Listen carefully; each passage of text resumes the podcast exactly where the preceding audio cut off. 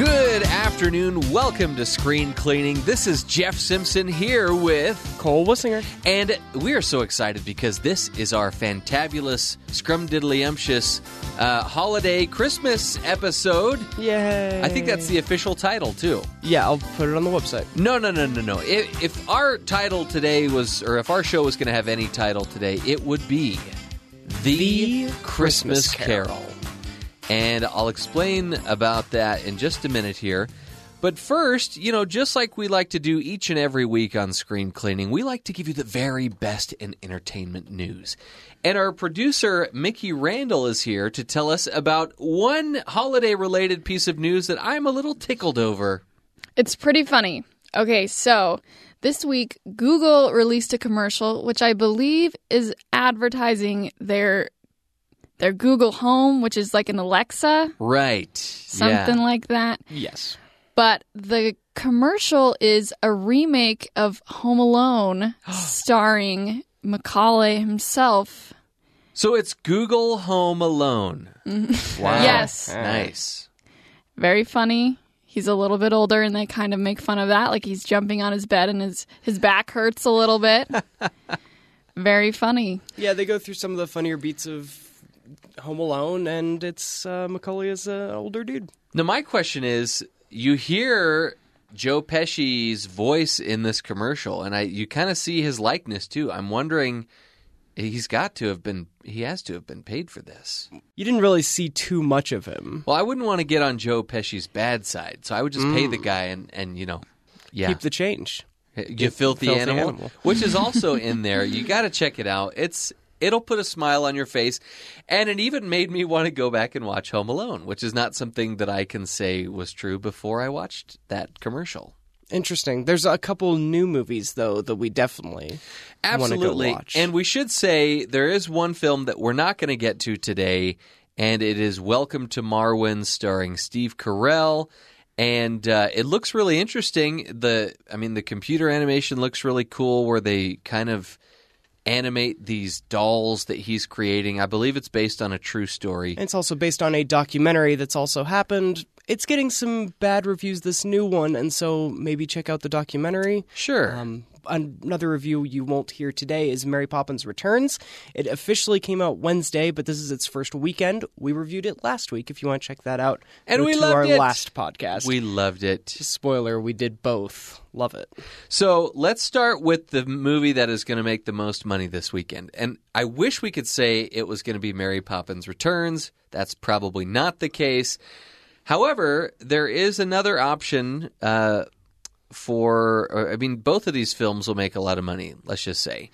And the film that we I hope. saw. There's only so much money to go around here, so we'll yeah, see. they probably won't get any of my money just because I'm basically going to be out in the middle of nowhere. So, sorry. Uh, but the first one we want to talk about is Aquaman.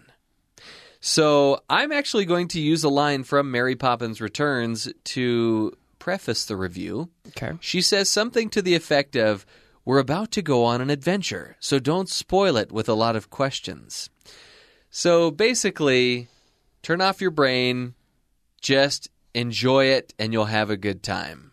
Okay. Don't think about it too much. So let me tell you a little bit about the plot. Jason Momoa plays Arthur, who is the illegitimate son of a lighthouse keeper, and Atlanna, who is queen of Atlantis. She flees her underwater kingdom because she's refusing to marry someone that, you know, it's an arranged marriage. When her cover is blown on land, she's forced to leave her son and the man that she loves in order to protect them. So she goes back to the arranged marriage. Flash forward 30 years or so, Arthur is now fighting pirates as Aquaman, but he has no interest in taking his rightful place as King of Atlantis, which would entail fighting his half brother Orm. And the whole time I was thinking, did they say Orm, like Orem, Utah? But it's Orm, O R M. And Orm is dead set on becoming king himself. But when Orm unites the majority of the other underwater kingdoms, it's even a democracy under the sea. Uh, to give battle to all land dwellers, Aquaman realizes he may just be mankind's only hope. So basically, kind of a cookie cutter superhero plot. We get an origin story. He has his Right. call to action, reason to go be the king that he should be. But he, so you say he's already a hero. So this happens chronologically after Justice League, where he I was believe it does. Aquaman. Yeah, Okay. but I did not see Justice League. But there there are some lines in the film that that make it seem like it's happening after Justice League. interesting. Uh, what is interesting about this film, and I think it sells it and it makes it so that it's not worse than it should be, right? Um, the actors, they it's like they don't know that they're in a B movie. They are acting their hearts out, and it, Patrick Wilson especially, he's treating this like it's an A movie. When you know, as I mentioned, you need kind of need to turn your brain off to fully enjoy this. It's so full of CGI that the the few moments in the film that don't involve CGI are very noticeable. You're like, whoa, people aren't underwater, you know, with their hair flowing and no air bubbles coming out, and, so there it's very noticeable. There are some really fun action sequences in it. Again, using so much CGI. Jason Momoa is having a blast, and you likely will too, as long as you heed my advice and overlook how silly the whole thing is.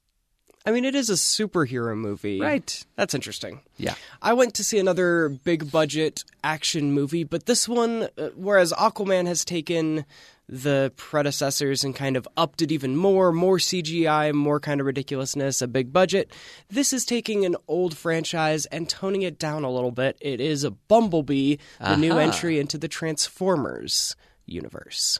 And this isn't even so much an entry into the universe that we're already familiar with. It takes place in 1987, but it's not necessarily a prequel to the exact things that happened in the Shia LaBeouf and Mark Wahlberg movies. So 87 is it full of a bunch of fun 80s songs? It is so full of songs, and if anything, I think we could have had even more songs. Really? The first 10 minutes or so of the movie is like a jukebox listening. There were four songs in the first 10 minutes that played through that I loved. I was enjoying that a lot. Music becomes kind of a big part of Bumblebee because as he finds his voice, uh, very early in the movie, one of the bad robots takes his vocal cords of his robotness and takes him out because Bumblebee, as we know, can't speak Right. the other movies. They do oh. keep that going, and he learns how to talk through the radio and through music hmm. because the girl that he meets and befriends, Charlie, is a big fan of 80s music. Never gonna give you up. That song is in there, and that Never gonna give, never gonna give. brings up a very good moment because unfortunately the only thing holding this movie back for me is how much I loved the trailer. I want to talk about trailers for just a second. Okay. Mission Impossible had the best trailer of 2018. Next uh, in 2 weeks we're going to do our best of 2018 show. I'm not sure if trailers is going to make a category, but I loved the Mission Impossible trailer and second this year I loved the Bumblebee trailer.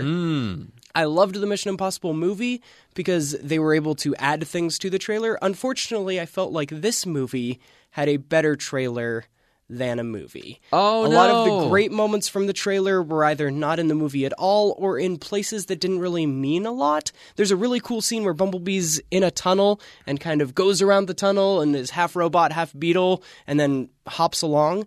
And in the movie, that's just them running away from a cop for like one scene because they were speeding. and it has no Oh, significance to the actual action or plot of the movie. It just looks cool. And so in the trailer, it looked cool, and you got to think, oh, maybe that's going to be. Nah, it doesn't mean anything. This is a little disappointing because just like Aquaman was humanity's last hope, I feel like the film Bumblebee was the last hope for the Transformers franchise. It'll still make some money, but it will definitely make less than it normally does because it's less action. Do you think there's Transformer fatigue?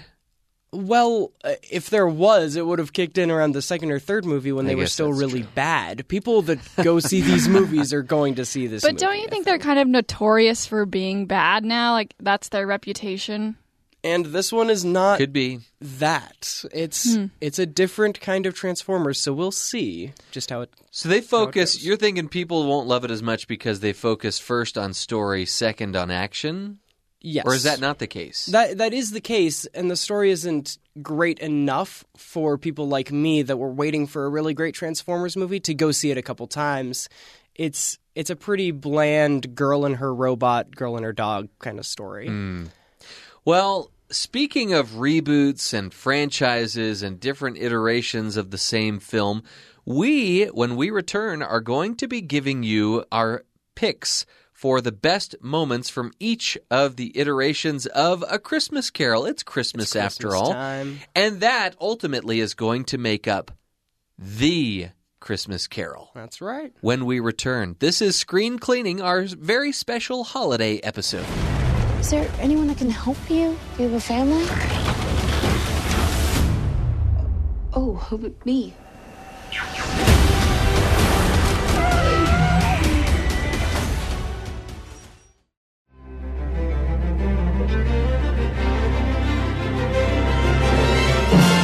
There have been so many adaptations of Charles Dickens' A Christmas Carol. So many that we probably can't even find all of them. From TV specials to animated shorts to theatrically released movies to Even musicals. sitcoms do their Christmas Carol episode around Christmas time as well. Hmm, I sense a tease in that reference. Um, and the problem is, as great as some of these are, and we will share our favorite overall adaptation of A Christmas Carol, there are little bits and pieces of each of them that we like. And if we could choose, we wouldn't make a Christmas Carol. If we could have our pick of all of our favorites and put them into one film, we could make the, The Christmas Carol. Carol. And that's what we're going to endeavor to do here on Screen Cleaning today. We have different categories. We will first mention our, our favorite overall adaptation of A Christmas Carol. We will mention our favorite Scrooge, our favorite Bob Cratchit, our favorite ghosts, our favorite Fred, who is the nephew of Uncle Sc- or of Scrooge, and of course, Tiny Tim. So, first of all, we want to share with you our favorite overall adaptation of A Christmas Carol. And let's just say it on the count of three, Cole. One, two, three. It's a Muppet, Muppet Christmas, Christmas Carol. Of course it is. It's Now, got to be. Why do you love it so much, Cole? So I I definitely grew up with it. This came out the year I was born, and so starting with my first Christmas later that year, I've seen this every year on Christmas Eve. It's our family tradition. When I try to remove myself from the nostalgia that's obviously hanging over me when I talk about this, it also just has some of the best moments. It's got the lightest atmosphere, it has the best music of any of the music adaptations, and it's got Muppets. Of course, it's great. And it's kind of surprising, or it's not, I mean, it, it's a little surprising how some of these Muppets fit so well into some of these roles. Fozziwig the bear. yes, yes. And um, I'm right there with you, Cole. I may have come to it a little later in life than you did. I'm sure I saw it in the theaters once when it came out, and it's not one that we watched growing up every single year. But once I married into my wife's family, it is one that became annual viewing. And the more I watch it, the more I love it. It's the most heartwarming. It is the most uh, inspiring to get you to get up and go and be a different person and change your evil ways. Uh, I'm not talking about you specifically, Cole. Maybe I'm Just talking more about people, me. When Scrooge changes his evil Right.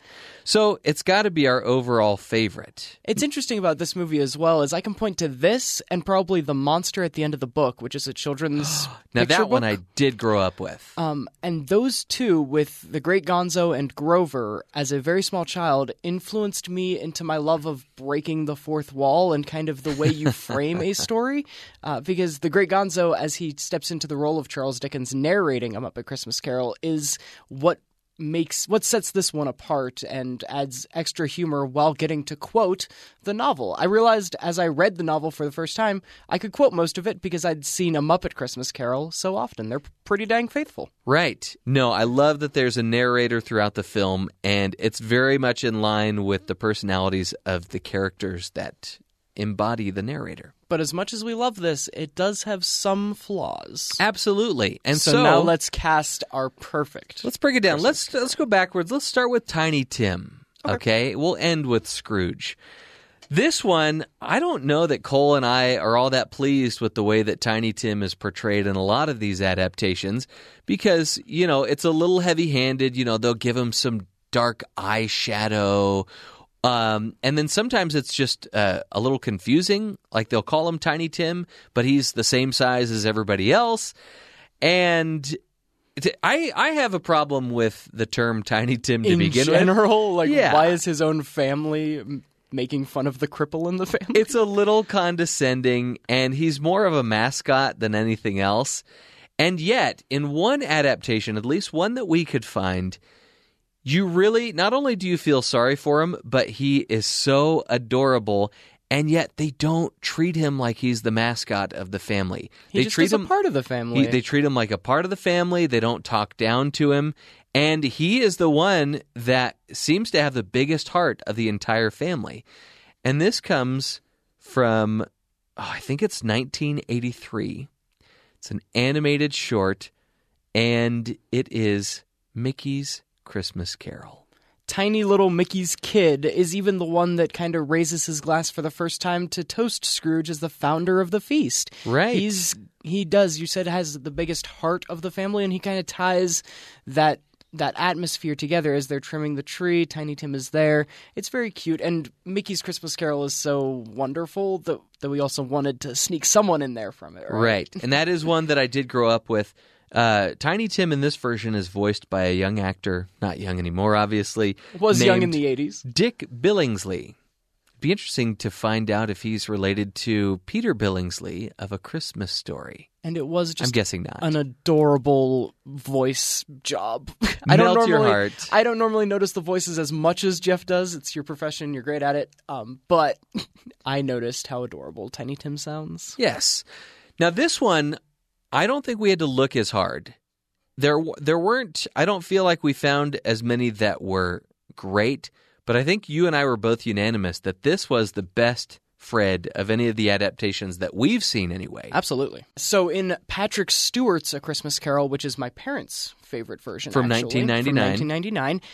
Fred is played by Dominic West, and the thing that sets him apart from other Freds is that he's nice throughout, and even when nobody's looking. Right when we when the Yes. Ghost of Christmas Present takes Scrooge along for the ride and takes them to Fred's party. Oftentimes, and this is one of my biggest criticisms with our favorite A Muppet Christmas Carol, Mm-hmm. Fred's kind of biting and and talks behind Scrooge's back, saying, "Oh, you know, he's like a rat, and they're playing that little word game, and nope, it's Ebenezer Scrooge." Ah ha ha! Everyone has a joke at his expense. Whereas here, Dominic West, even when he doesn't know that Scrooge is listening in, is always defensive of his uncle and really does love him. And one thing I really like about his portrayal of Fred in A Christmas Carol, or just this adaptation in general, is that this was the first time that I realized why Fred, after all these years, is still trying to have this connection with his uncle. And I They give some realized backstory. Scrooge is the only living connection that he has with his mother because his mother is no longer living. And we'll talk about another uh, another dot that we connected by watching a different adaptation. But yeah, that was the first time it clicked for me like, oh yeah. If I lost a loved one, I would want to do anything in my power to try to keep that memory of that loved one alive. And I'm going to get a little personal here, Cole. Um, my wife and I, for a time when we were dating, had to date long distance. And it was very difficult for me. I was sweating bullets, thinking, oh my goodness, somebody's going to snatch her up in Seattle, and I'm totally powerless here in Utah. Um, but she has two sisters that live here.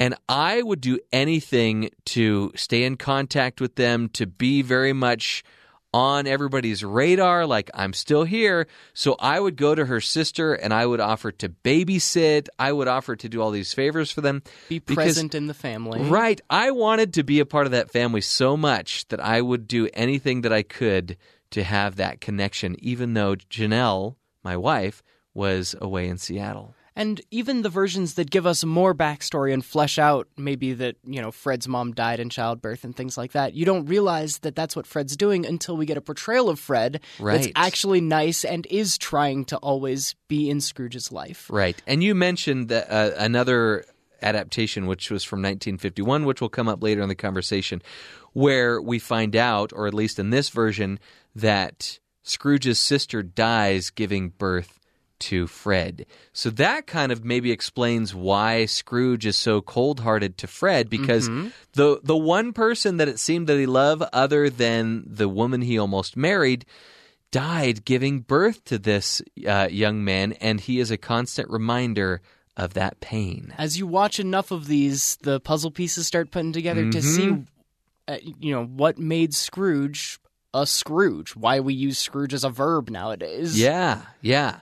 Okay, so now let's go through the four different ghosts that we see in these different adaptations.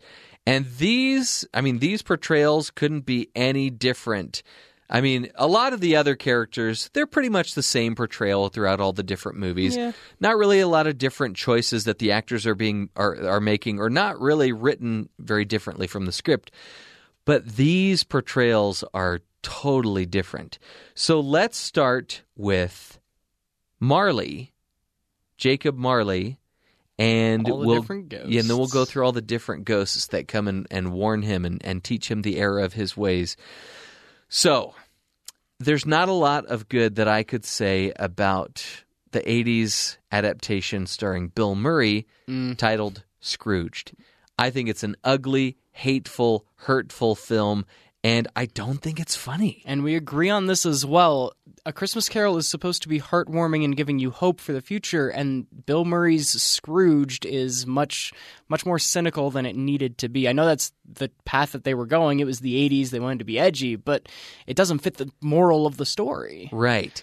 So the one good thing I could say as I was trying to look back at all the different portrayals of Marley, for the most part they're all pretty much the same. Some of them, you know, being very much a ghost in the vein of ooh and you know, Sometimes his jaw drops down because of the wrapping around his right, head. dragging all the chains, which is faithful to the book, to be fair.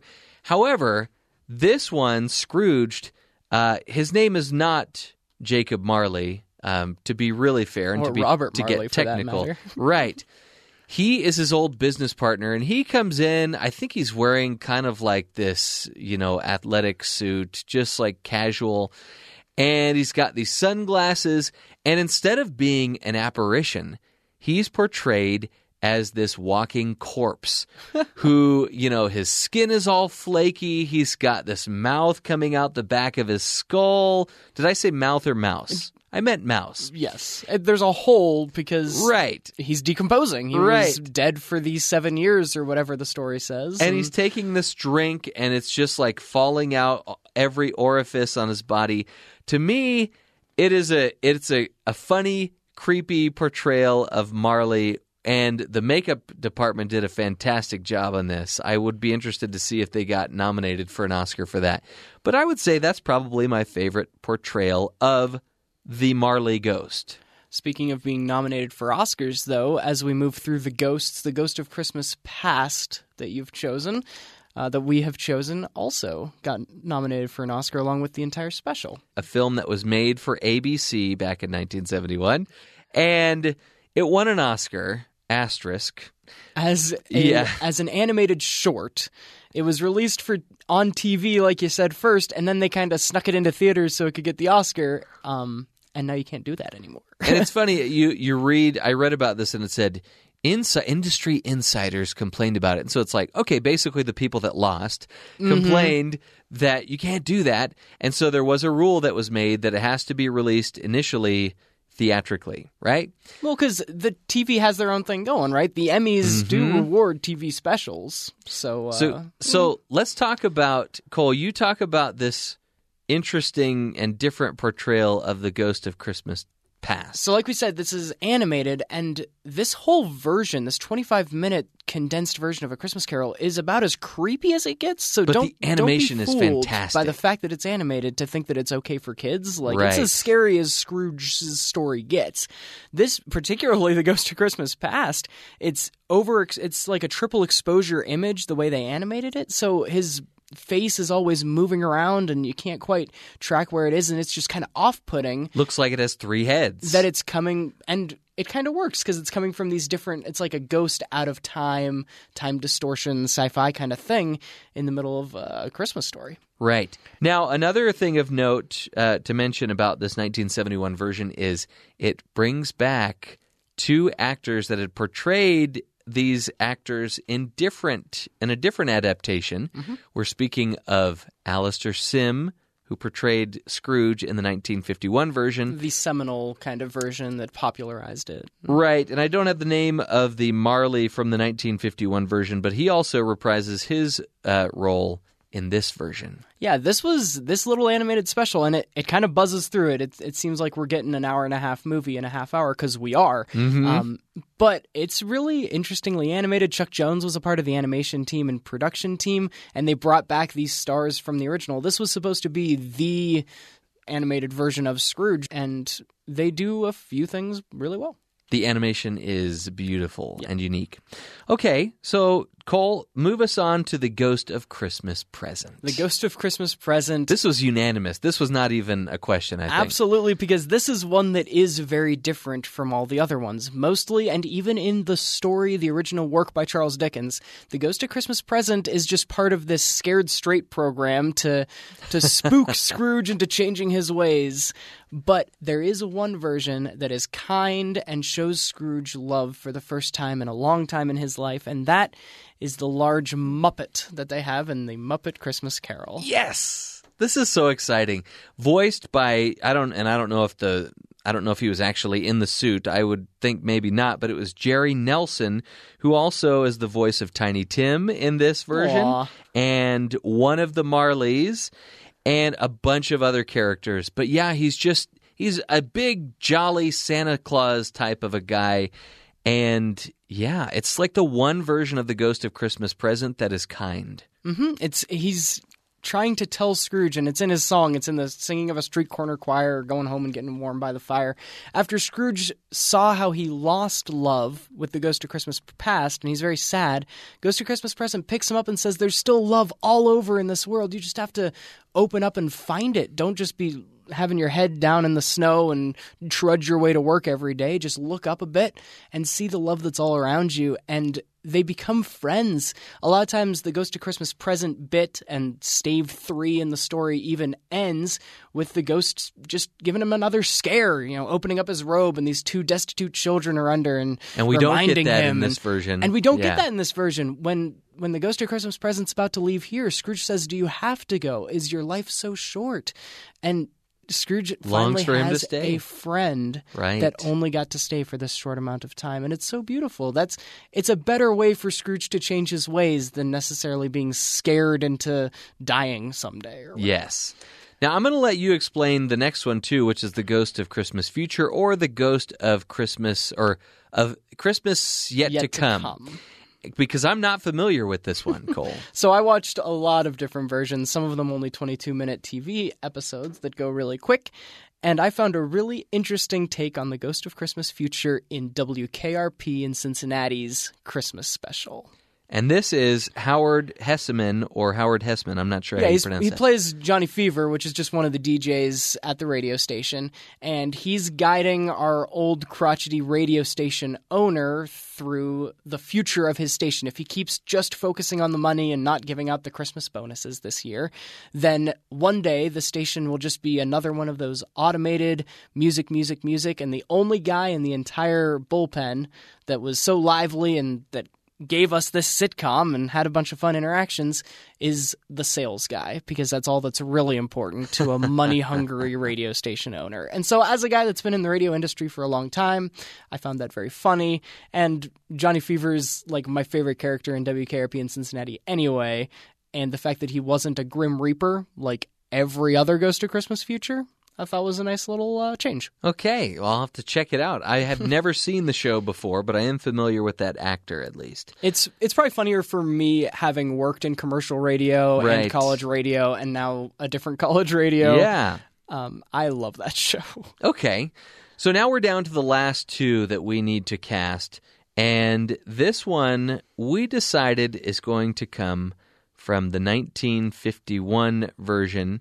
And we're not talking about Scrooge, we're talking about Bob Cratchit. Yeah. This to me is the hero of a Christmas carol because this is the one character that in each one of the adaptations is true and he no matter what is going to have a kind heart even when nobody's looking he's going to be kind to Ebenezer Scrooge is going to toast his health because he considers him the founder of the feast and this one is portrayed by Mervyn Johns. And I think what we liked about this version of Bob Cratchit is that more than any of the other Bob Cratchits, his portrayal is not in any way showy. Mm-hmm. He's the most humble, the most quiet, and I don't want to say pitiful, but just the one that you really feel for. Yeah, empathetical maybe like Right, that he absolutely. really invites you into the cratchit home and makes you believe where instead of trying to ham it up for the camera he's a, like you Mm-hmm. said those humble qualities that he puts on are what cratchit should be he's just the put upon workman of scrooge not showy in the least. And so we want to go with Mervyn Johns from the 1951 version, which is actually called Scrooge. scrooge Right. Okay. Cole, the moment we've been waiting for this is the one that may be a little controversial, but not too much because I would think a lot of people would consider this one of the best Scrooges. I mean, and this to cast Scrooge is probably where a lot of versions of A Christmas Carol start. Even as we talk and Mm-hmm. we're trying to figure things out, we often refer to them as the who's playing Scrooge as opposed to the year. I remember the Albert Finney version of Scrooge is the Albert Finney version, not whatever year it came out, or the Alastair Sim version, or the George C. Scott version. Which is the one that we are choosing. Yep. And this was not a, th- a theatrically released version. This one was a made for TV movie. And George C. Scott was nominated for an Emmy for Outstanding Lead Actor. As he should. It was Absolutely. so good. Um, I'm a big George C. Scott fan to begin with, even though I haven't seen a ton of his movies. I just think he's a terrific actor. The way that he played Scrooge in this is so fantastic. He wasn't going for showy either, which a lot of the other Scrooges did, ex- including Albert Finney, who's probably the showiest of all the Scrooges. When you put it in a musical, you got to ham up a little bit. Right, right. But what made his portrayal great is that this is the Scrooge that takes the longest to get to where he is at the end, to have his arc. It's He is the longest arc of any of them. And he has just like the graveliest voice. And when he's yelling at people, it's really crotchety and gravelly. And I I love how when he's being ridiculed in this version, he doesn't he's not offended by it like uh, every other one is. He's he's kind of like, you know, brushing it off like, haha, yeah, you've had your laughs type of deal. And I, th- I think what he captured was a believable Scrooge. Scrooge isn't supposed to be like the devil incarnate and evil and oh I hate everything about Christmas. He's just a greedy businessman. Right. And George C. Scott just cares about money more than he cares about people. And then during the course of the story realizes, oh, people and love are important as well. And now I can use my money to help others. But he's he's just a believable businessman. This is one that you kind of explore his world of business a little bit as well when he eh, talks to the moneylenders and things like that. And Yeah, I think you hit it on the head when you said businessman because he's not one that takes offense. He's not one that even has time to bother uh, with with people. And what I love about this is that there's this scene where the you know the two gentlemen that are trying to raise money for the poor and Charity folk. destitute, right? They come up to him and. He just like almost as if he's heard it a hundred times. He's like, "Oh, are there no workhouses? Are there no uh, prisons. prisons and he just like like he's given this answer a hundred times he's like oh good for a minute there i thought they were something you know something had happened um and when they ask him if he really means what he says when he said they should better they should die uh, and decrease the surplus, surplus population they ask him surely you don't mean that and very sincerely he turns to them and says with all my heart and it's so cold and it just plays into this like I, I don't have time to bother with this, and I've given this answer a hundred times already. You know, It was love a very, very good scene. So there you have it. If we could rewrite our will and remake a Christmas Carol and make it the Christmas Carol, this is the cast that we would assemble. Now, But every movie is more than just its cast or some of its parts. It's got to have those genuine moments that elevate it to the next part. So, Right. And when we return, we want to give you some of our favorite moments of some of the different adaptations of A Christmas Carol. This is Screen Cleaning.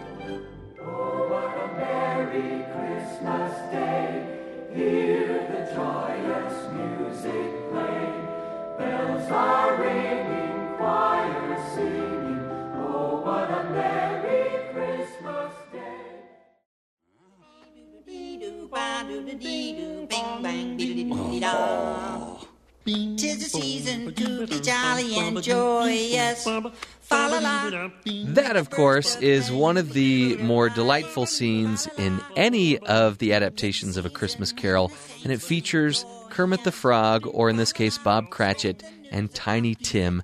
And if they're not my favorite, uh, Bob and Tiny Tim, then they are certainly my second favorite. They're up there. Right. And this is one of the favorite moments that we are going to be talking about. Cole and I mentioned in the last segment that even though, you know, there can only be one overall favorite, which is Muppet Christmas Carol, there are certain things from the different adaptations that we really do like. And this is one of my favorite scenes in A Muppet Christmas Carol because it's just so heartwarming and you get the sense through this song that Kermit and or that Bob Cratchit and Tiny Tim love each other. They're walking home from a stroll in the park and uh, Kermit has him uh, perched on his shoulder and they couldn't be happier for and you know for two characters that have all the reason in the world to not be happy you would never imagine that they are poor, that they have all these health issues because they are happy even without all that money. And a lot of versions of A Christmas Carol are working to get all the beats in so fast that they don't Yes. take these and pause to take these moments of levity where you believe that the Cratchits are a family. Normally you're just focusing on, oh, they're poor. Oh, their turkey's really small. Oh, you know, reading through what Dickens wrote. But having this small little moment to remind you, no, they're a loving little family that doesn't really care. It's you can find love in all sorts of places, which is what that Christmas Carol's all about. And fun fact, uh, a few of the members of my wife's family and I, we got a hold of the a cappella version of this, and when we went around caroling, this is what we sang. It probably didn't sound the best because it's trickier than you would think with boop, with boop. like Yeah. five different people. so that is one of my favorite moments from any adaptation of a Christmas Carol. Fun. I'll say my favorite from a Muppet Christmas Carol, Okay. and then we'll move on a little bit. But also, after Scrooge has received his redemption and Michael Caine is walking through the streets, he comes across the two folks that wanted uh, to get him to donate to charity again. Mm-hmm. One of which is played by the Muppet Beaker, who always speaks in the beep beep beeps. There, thank you. I knew the voiceover man would have my back. but as so as he sees them again, they kind of cower away because he was really mean to them the last mm-hmm. time that they saw him. They didn't realize that he's gone through this life changing experience. But he comes up to them and he says, I'm going to donate. And he whispers in their ear to what is surely a large sum of money. And a very many number of back payments are involved in that as well. And he's just doing this because he's now feeling charitable. But now, for the first time, the Ghost of Christmas Present showed him a lot of love. But for the first time in kind of the real world, another human being shows him kindness. And Beaker takes off his scarf and he gives it to Michael Caine. right. And Michael forgot. Caine is holding this scarf like it's the first Christmas present he's ever gotten because it very well might be. This is a man that's, you know, If you don't hated count the his- wreath that that uh, Fred that Fred just kind door. of throws on Yeah. his door. But this is a man that's gone through so much, and for him to receive just a small, simple Christmas present just meant so much to him. And he puts it around his neck, and it's this bright red, and it contrasts his dark, drab Victorian era black clothes that he's always wearing, and it just is sitting there for the rest of the song and dance for the rest of the the movie, and it reminds you that Scrooge sees love now. This is how he's going to take it, and he's going to show it to the world. I am so happy that you brought that up. I forgot all about that. And yeah, there's I can't think of another adaptation where somebody gives him something. He goes through the rest oh. of it like buying a turkey and buying all these gifts for everyone else, but he received well as well, and that is what uh, can truly change a man. Oh my goodness. Well, I wish I could say my other two favorite moments were as happy and jolly as the one from a Muppet Christmas. I mean, yeah, Carol. that's the one that brings a tear to my eye. The other two are just kind of fun for me. So w- there's one I want to mention because it kind of helps connect the dots that you don't get from the book. Um, this kind of answers a question for me that I've always had of if Scrooge's dad had changed and his sister comes in and tells him, "Oh, father's so much kinder now. He wants you to come home and never come back here." How did he get to where he is now? I mean, I know that there is the the the thing with trying to provide for his fiance, but this one is the only adaptation that I've seen where you get to see Scrooge's father. Mm-hmm. And it is in the George C. Scott version from 1984. So you have that little interchange, between or interchange between Fan and Scrooge where everything's everything's going to be so much better now. And yet when they walk outside, his father is there waiting for him with his back turned toward him. Mm. And you get the impression that he's acting the same way that he always has for a particular reason because you find out that uh, Scrooge's mother dies giving birth to Scrooge. So, which also bring, makes, brings up another question like, how can Fan be his younger sister? So, in this version, he has to be his older sister. Um, but yeah, his father is just still as cold as ever. And that to me is a good indicator of why he why Scrooge is still the way that he is and Yeah. why he goes the other way instead of the happy, um, peaceful guy that you would expect after such an interchange. He turns around and says, "Yeah, we want to bring you home from this uh, for three days, and then we're sending you off to. We got a great apprenticeship for you." Three days is enough. Yep. Yep. That's Wow. that's all he gets. So I'm glad that we get that little glimpse. to see young Scrooge have kind of hope in his eyes again, and then have it stamped out. Mm. Um, that's that's It's why he's heartbreaking. Scrooge. Okay. So, what's your next favorite moment? So I, I thought it was a really nice touch in An American Christmas Carol, where Scrooge is played by Henry Winkler in a lot of makeup. I have Uh, not seen this We one. spend a lot of time in the Ghost of Christmas Past in this one, so that Henry Winkler can just look like Henry Winkler did in the Spent all 80s this money on this makeup. Yeah. Um, but every time, instead of having a clock chime and tell him when it's time for another ghost to show up, he's listening to a radio. This one takes place in the 1920s ish, like right after Depression, maybe the 30s. Depression era America, where he's this shrewd kind of repo man that's lending out all these things.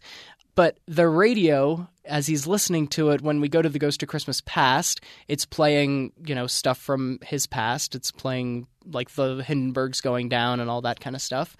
When it's the present, it's playing, you know, just a present day thing. And then when it's the future, we can do this because it was made after the 20s. It's playing like rock music and stuff from the 50s. And Henry hmm. Winkler's thinking, what what is this trash that's That on the radio? And- yeah.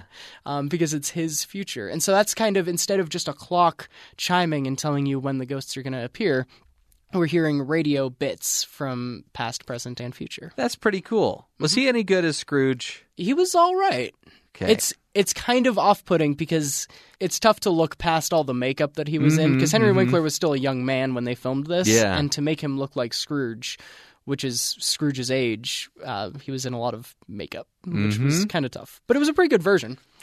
Okay, so I'm going to give you my honorable mention, and it's from actually the adaptation that I probably like the least. and That's fair. is That's fair. 1970s Scrooge, or is it 1971? I think it's 1970, starring Albert Finney. Certainly my least favorite Scrooge Oh, specifically. hands down, yeah, mine too. But it this is such a weird film because some of the parts of the movie are like the worst of any of the adaptations, uh-huh. and then there are other moments that are among the greatest moments of any of the adaptations. It's a really bizarre, wacko, weird film. And it's a musical to boot. Right.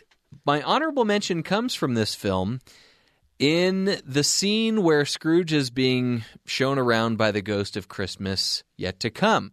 This is probably my favorite version of of what is being seen in the future. And it starts out with a close up of the Scrooge and Marley sign being polished. You're thinking, okay, what's going on? Because shouldn't he be dead here?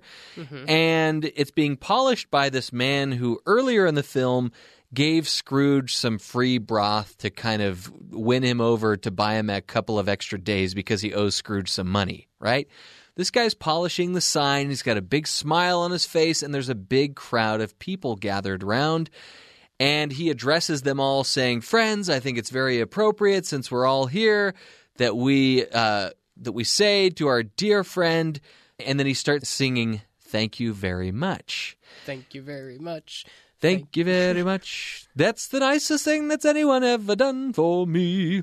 Academy Award nominated song, and it's very vague. So even Scrooge, who is there witnessing this uh, jolly event, has no idea what's going on. He has no idea that they are singing about his demise. He doesn't see how the door of his office opens and they're carrying out his coffin.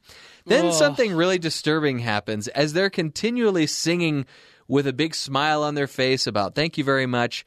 The broth guy is basically like sitting and dancing and like whispering to the coffin. It's very morbid, it's very disturbing, but it is my favorite part of the film and my honorable mention. Well, and, and that's cool again because that's not the only time that we hear that same song. It comes back in a very clever way. Yes. In a genuine way later on. Right. And when I saw this, I listened to it on YouTube several times and I was looking for excuses to run out and tell everybody about this awesome song that I just heard in this really mediocre film. Yeah. To be But- fair, my favorite song from the film is uh, I Like Life, which is the song that the Mr. Christmas Present sings. Yeah. Or maybe December the 25th, or I Hate People, or it's. This it's a weird version of Scrooge, but it's got a lot of cool songs. Once again, Cole, we never disappoint to be complete polar opposites in our tastes. Your favorite song from the movie is my least favorite. That's that's all right. So another one of my favorites is just a brutal, brutal moment, and I wish I could say that it was one of the happier moments of this movie from 1951, Scrooge. Uh, it involves Fezziwig. This one gives you the most in-depth look at Fezziwig, and not only uh, to see how Fezziwig Fezziwig goes out of business, but you see who kind of drives him out of business. And it's Ebenezer Scrooge. Mm-hmm. And there's a scene where they're replacing Fezziwig's sign with Scrooge's sign, and Fezziwig is sitting in this carriage with tears streaming down his eyes, a broken man, everything that he's worked for in business anyway has just been trampled underfoot. And he sees Scrooge walking down the street, and so he kind of hides back into the carriage so that he can't be seen. And then Scrooge realizes that he's sitting there, and you can tell that he wants to say something, anything, but before he does, the carriage, you hear the carriage just right off, and you see Scrooge's expression, and his countenance kind of falls. And it is brutal. It is a heartbreaking moment that you don't get from any other version of A Christmas Carol, which is why it's on my list. Mm-hmm. Yeah, that that moment where that establishes Scrooge in his business practices. He mm-hmm. loved Fezziwig, but he was too giving and too charitable to his employees or to other things, and it drove him out of business. And so Scrooge then resolves not to be that way, to be a good good businessman, quote unquote. Not only that, but one of Fezziwig's old employees says, Am I going to be able to stay on with you, Mr. Scrooge? And he's like, How much were you being paid with Fezziwig? Oh, I was getting paid five shillings a week. He's like, You can stay for four. So he low he lowballs him and lets him keep his job. Oh, heartbreaking. Yep, yep. And yeah, it it answers helps answer the question like what happens to Fezziwig, which again you don't get in any other adaptation Very cool. that I've seen anyway. All right, I've got an honorable mention here, and it actually comes from one of the newer versions of A Christmas Carol that neither one of us really like, but it's the one that has Jim Carrey and all the different roles, Really? right? Okay. Um, we're talking about favorite moments, and I really admire Robert Zemeckis for his fascination with new technology. This is the man that directed this version of A Christmas Carol and a very visually similar Christmas movie as well, The Polar Express. Right. He has another movie that's coming out today that we neglected to review, but it's Welcome to Marwen, that also takes advantage of a lot of different visual things as Steve Carell's toys kind of come to life in the image of these real people. Looks interesting. Zemeckis is always doing something cool with animation as he presses the boundaries of how to tell a visual story, and I just think this Christmas Carol looks really cool. You you weren't like creeped out by the way that the humans looked and It's their all right to be a, a little bit off-putting because it's a creepy ghost story. We we talked earlier about the '71 animation, It's true. uh, animated version True. that won an Academy Award for And its rightly so. weird animation. yeah. This is weird too. weird it is, Cole. And then my other favorite moment is in the Ultimate Spider-Man version of A Christmas Carol.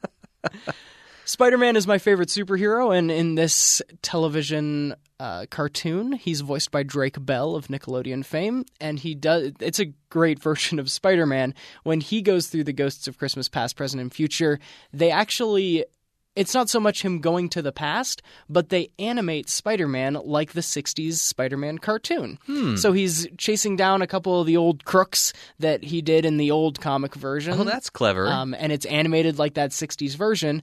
And then when he gets knocked out, he kind of comes to the present. And then they do a future where he's in a more ultimate Spider Man uh, look. So they kind of change the animation with each past, present, and future. But especially the past, even though he didn't go to the past, it's animated like it's a Spider Man from the past. well, I can appreciate that, Cole. Um, The little touches that set the different Christmas carols apart. Yeah, you you gave us a glimpse at some really clever ways of portraying um, past, present, and future Mm-hmm. with Henry Winkler and this Spider-Man version.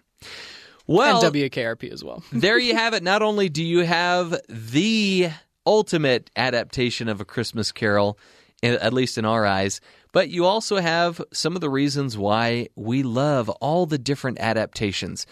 I, you know, I don't know that I've seen one where I, I feel like, oh, I hate that one.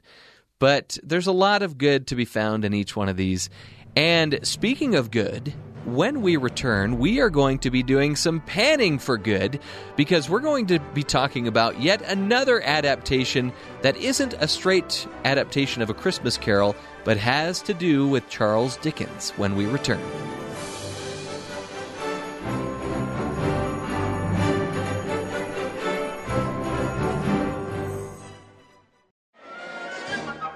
Thank you very much. Thank you very much. That's the nicest thing that anyone's ever done for me.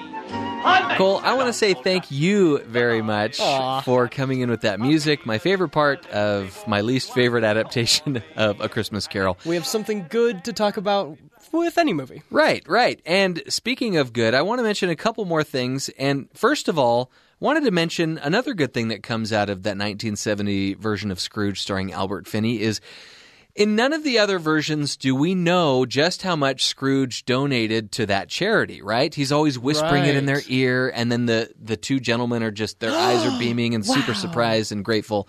Well, in this one he's shouting to them from across uh, you know, a, a bunch of buildings and so he says, "Come over to my office Monday morning and I'll give you a 100 guineas this year and every year."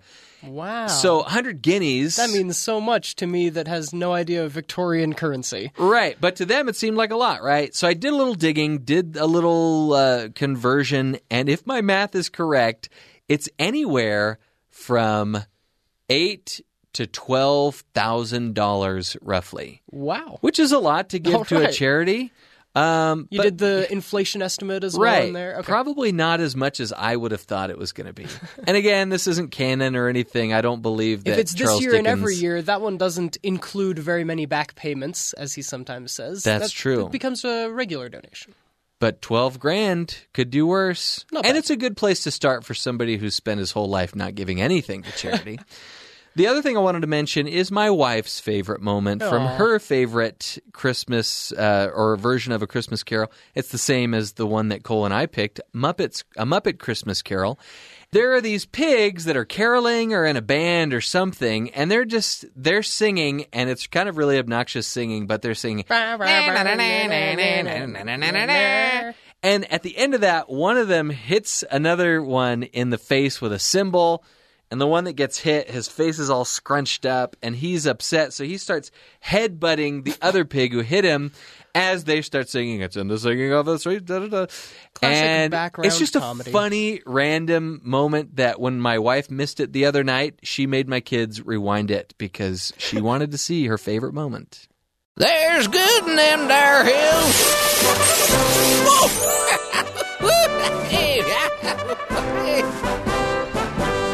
As mentioned, we've been taking a look back at a lot of the different adaptations of A Christmas Carol, and there's a lot of good to be found in each one. And while this one that I'm going to mention for our Panning for Good segment isn't a straight adaptation of A Christmas Carol, you do get little bits and pieces of A Christmas Carol because it is the story of the man who invented Christmas, starring Dan Stevens as Charles Dickens and you have Christopher Plummer playing Scrooge, or at least in Charles Dickens' mind. In, in his head, he's Scrooge, right? Right? In this movie, Charles Dickens is writing a couple of, or he's written just a couple of flops, and so he's trying to figure out how he's going to rebound from them. And one idea that he comes up with is to tell a ghost story. One that we're all very familiar with, or at least should be by now, a Christmas carol, or what would become a Christmas carol. His publishers don't really get it. They feel like uh, Christmas is a holiday that people don't really celebrate anymore. And he says, well, to heck with it. I'm going to just pony up the dough myself. And that's what he does. And he, he, um, he hires somebody to paint these beautiful illustrations that end up in the book. Somebody who else or who also isn't quite catching Charles Dickens' vision of what he wants to do. And as Charles Dickens is writing the story and coming up with the characters, as he starts conjuring the characters, the characters start appearing in They come his to life in his mind, but we get to see them too. Right. And it's so clever how they do it. So, um, you know, and they show him pacing the room trying to come up with Scrooge's name. And when he finally zeroes in on the name, you know, this this gush of wind comes comes in and voila, there is Christopher Plummer as Scrooge. And it's just a delightful version of this story. Not only that, um, but you kind of get Charles Dickens himself kind of gets the Scrooge treatment in that he has some things that he has to forgive his father for, that he has to let go from his past. And so you get to see how his how he basically has that arc and he has that transformation where he's able to forgive his dad and he's able to welcome his father with open arms into his home again. Very heartwarming story. And even though we watch a Muppet Christmas Carol each and every year, I think this is one that we are going to add to our must watch each year. It's that good. Nice. You got to check it out, Cole. I will. Well, there you have it. We gave you our ultimate, the Christmas Carol, and we did it to celebrate Christmas here on Screen Cleaning. And we want to wish each and every listener out there a very Merry Christmas. Go out and watch some of these adaptations of A Christmas Carol as you're trimming the tree, as you're wrapping the presents. And uh, we've given you some really good options to choose from. So, once again, Merry Christmas Merry and a Happy New Year from Screen Cleaning.